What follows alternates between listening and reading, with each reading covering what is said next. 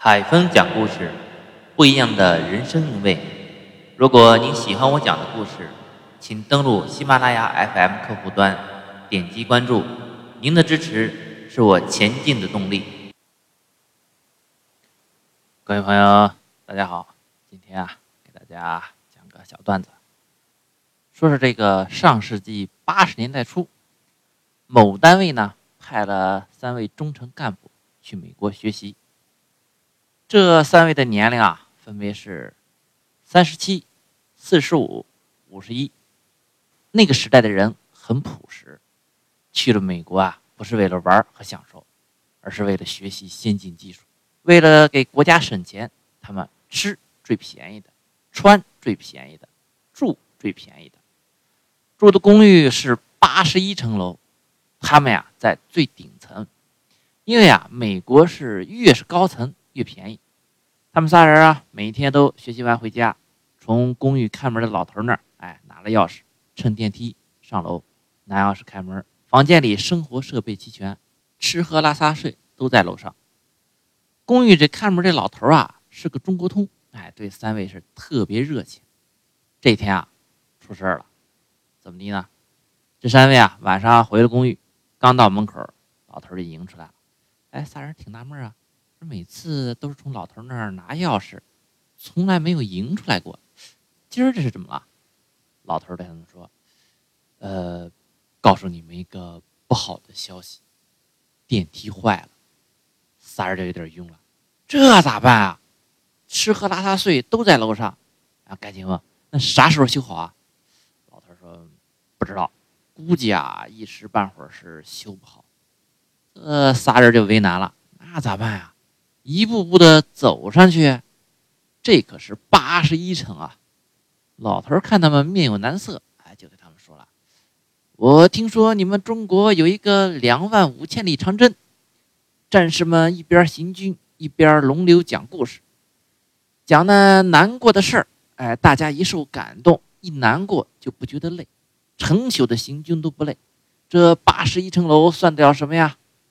仨人一听，有道理啊。人老外都知道这个，咱，对吧？中华儿女，两万五千里前辈都走了，咱怕什么呀？不就是扒一层楼吗？于是决定上楼，一边上楼一边讲故事。谁先讲呢？呃，三十七岁的说了：“我最年轻，我先讲吧。这呀是我亲身经历，你们听了肯定难过，肯定得流泪。”那俩人说：“好吧，你先讲。”说着，三人是边讲边听。便上楼，三十七岁的呀，讲的是他自己的事情。他说：“我上大学的时候啊，有个女同学，我们是彼此有好感，但是啊，谁也没提出来。有一次游泳，我晕倒在水里，这位女同学是不避男女之嫌下河救我，还做人工呼吸，救活了我。从此，我的感情又进了一步。大学毕业以前啊。”我们确定了恋爱关系，等毕业以后分配了工作，就结婚。就在结婚的前几天，他出车祸死了，我悲痛欲绝呀，真想自杀呀！大家都劝我想开点可是我闭上眼睛就是他，我是立志终身不娶。我快四十了，还独身呢，就是为了他。他讲完，问两个人。我讲的故事，你们难过吗？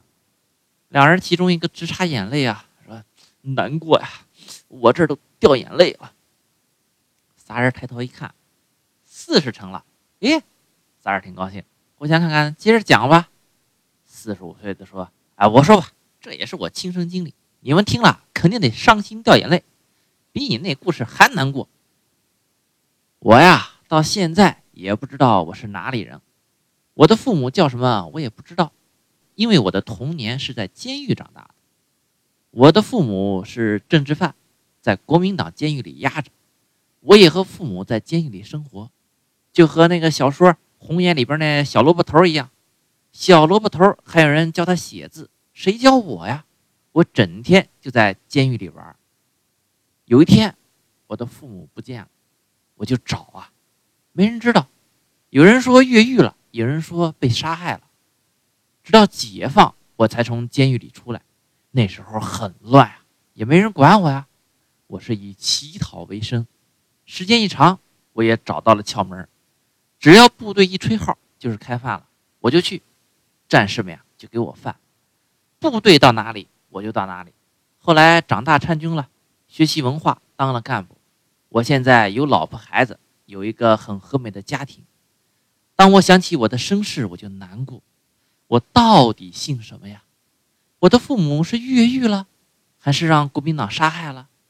假如是越狱了，他们在哪里？是否活着？是否也在找我？说到这里，哗哗的掉眼泪。另外两人也很难过啊，也都掉眼泪。仨人抬头一看，八十层了。仨人很高兴啊，就差一层楼了，胜利在望啊！俩人对那个五十一的就说了：“哎，你再讲一个难过的事儿，咱们就上去了。”五十一的说：“我讲的这个比你们说的都难过，现在想起来我都走不动了。你们讲的那都是过去的事儿，我讲一个现在的吧。”俩人问：“现在有什么难过的事儿啊？”五十一的说了：“刚才啊，进门的时候。”咱光顾着跟老头说话了，忘了从老头那儿拿钥匙了。